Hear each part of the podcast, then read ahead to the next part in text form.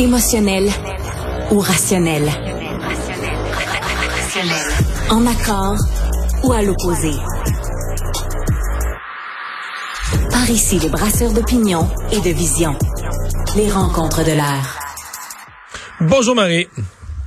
Salut Mario. À la hausse des tarifs d'électricité qui s'est invitée euh, aujourd'hui à l'Assemblée nationale.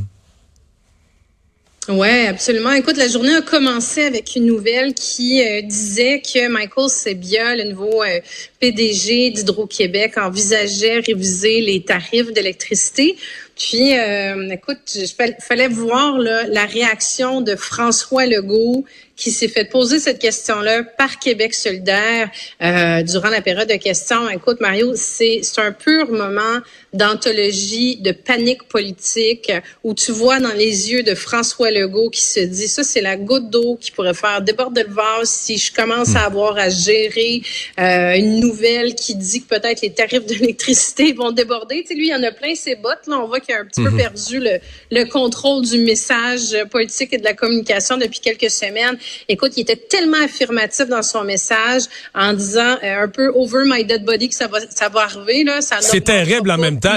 Il s'est enfermé, il s'est enfermé à jamais dans une politique de bas tarifs qui n'a aucune forme de sens là, dans le monde des changements climatiques. D'ailleurs, moi, quand j'entends Québec solidaire, si un parti croit sincèrement là, croit sincèrement que la fin du monde approche avec les changements climatiques, puis, euh, ou, la, ou la fin du monde tel qu'on le connaît approche, ce parti-là devrait se lever à l'Assemblée et réclamer d'urgence une hausse importante des tarifs d'électricité, quitte à compenser les plus pauvres, mais pour économiser notre électricité, pour aller, euh, je sais pas moi, électrifier les usines, vendre de l'électricité pour remplacer des usines à charbon au nord-est des États-Unis. Tu ne peux pas être résolument un, un défenseur des changements climatiques puis dire ben au Québec nous on a de l'électricité propre mais on on chauffe des spas où il y a personne qui se baigne puis on chauffe des grosses maisons où il y a personne qui vit dedans. Ben, euh, il y a quelque chose.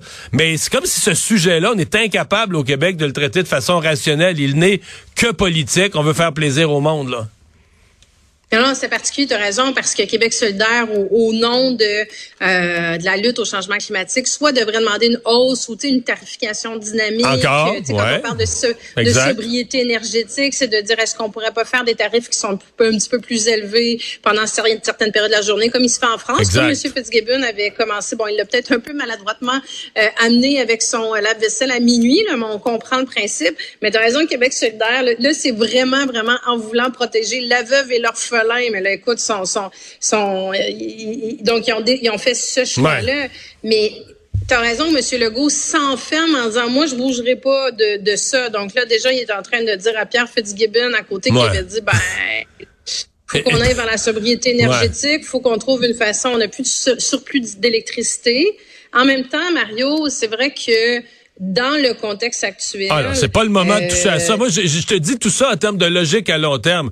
Je comprends bien, si j'étais moi-même en politique aujourd'hui, avec la hausse des taux d'intérêt, des loyers, de, de, l'épicerie, c'est le pire moment de toucher au tarif. Personne, Mario, t'as une personne sur dix au Québec qui va dans les banques alimentaires. J'en suis mille fois conscient. Le moment serait très malvenu pour augmenter une autre facture aux gens. C'est sûr que c'est pas le moment.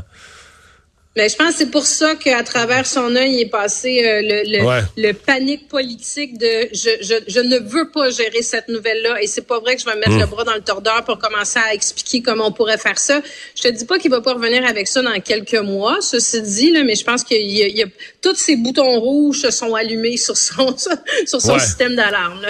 Euh, la sortie de des six premiers ministres, des six anciens premiers ministres euh, vivants contre un aspect de la réforme Dubé, la, la centralisation qui vient toucher les hôpitaux universitaires, les instituts universitaires comme l'Institut de cardiologie. Euh, tu reçois ça bien ou mal que six premiers ministres s'invitent dans le débat? Ben écoute, c'est quand même, euh, faut le dire, c'est quand même assez inusité. Là. Je pense que c'est la deuxième fois que ces premiers ministres-là le, font. Là. Ils l'ont fait il y a, pas si longtemps que ça. Euh, sur la langue française, exactement. Mais bon, on s'entend que c'est assez rare quand ça arrive, même comme ex-ministre, que tu es appelé à, signer ce genre de lettre-là. Euh, comme premier ministre, j'imagine que tu gardes encore plus un droit de réserve. Puis quand tu décides de, de, de, de mettre ton nom sur cette lettre-là, c'est parce que l'enjeu est vraiment sérieux. Euh, écoute, je pense que ça met quand même une certaine pression sur Christian Dubé, sur son projet de loi, parce que, tu sais, dans les faits, sur le fond, ils ont totalement raison. Moi, j'ai travaillé longtemps dans le réseau de la santé. Tu sais, les fondations, elles amassent des millions de dollars pour la recherche. C'est ça qui font qu'on a des instituts d'excellence. Tu sais, je, voyais l'Institut de cardio, entre autres, qui est nommé dans cette lettre-là. L'Institut de cardio, écoute, ça rayonne à l'international. Ils lèvent des fonds, ils vont chercher les meilleurs chercheurs, ils font de la recherche qui présente à l'international. Donc, c'est sûr que ça a des conséquences positives sur les soins aussi. Donc, est-ce que tu veux noyer tout ça? Tu sais, ça marche, là. S'il y a une affaire qui marche dans le réseau de la santé, c'est ça. On peut-tu pas y toucher? Là, c'est sûr que j'ai vu aujourd'hui Christian Dubé dire non, non, on s'est tout mal compris. Euh, je vais faire des ajustements nécessaires. Ouais, mais il dit avoir déjà amené des amendements qui corrigent une bonne partie des problèmes mentionnés, mais les premiers ministres, eux, semblent pas convaincus qu'il en fait assez. Euh, on est dans ben, cette zone grise là. Là qu'on comprend, Mario, c'est que c'est pas, tu sais, les premiers ministres, ils se sont pas appelés dimanche en se disant, les dos, on s'écrit une lettre euh, à Christian Dubé. Il y a quand même beaucoup de démarches qui ont été faites. Ce qu'on comprend au moins dans les deux derniers mois, il y a eu des échanges avec Christian Dubé. Force est de constater qu'ils n'ont pas réussi à le convaincre verbalement. Donc, c'est pour ça qu'ils se sont rendus à la lettre. Donc, je les comprends un peu aussi d'être prudents en disant, écoutez, on, quand on aura vu la couleur du chat, on l'achètera, là. Mais euh, je pense qu'ils ont un ils vont attendre ça, de, de, de voir euh, l'amendement tel qu'écrit, tel que rédigé pour s'assurer que c'est bien ça qui va être fait parce que les enjeux sont importants. Marie, euh, il y a dans, dans l'émission d'aujourd'hui, euh, le chef par intérim du Parti libéral, Marc Tanguay, me disait qu'en se disant en qualifiant d'insulte le fait d'être comparé à Jean Charest ou Jean Chrétien, le, le, premier ministre, M. Legault, n'avait pas été digne de sa fonction. Est-ce que tu partages ce point de vue-là?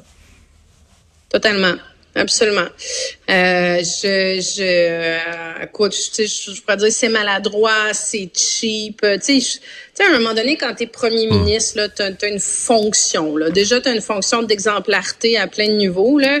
Euh, je vois, je vois, il y a rien qui justifie qu'il ait insulté comme ça d'anciens premiers ministres, là, puis pas hmm. moindrement plus de ça. Pas plus que, pas plus que c'est bienvenu quand il a, il a déjà fait ce genre d'insulte-là aussi à des journalistes par la bande. Puis, Monsieur Legault a cette habitude-là des fois de d'être un peu prompt puis de, de s'attaquer. Donc non, c'est vraiment, c'est vraiment pas digne de sa fonction du tout. Tu sais, je comprends qu'il peut ne pas les encenser ça tous les jours puis il a pas les aimé.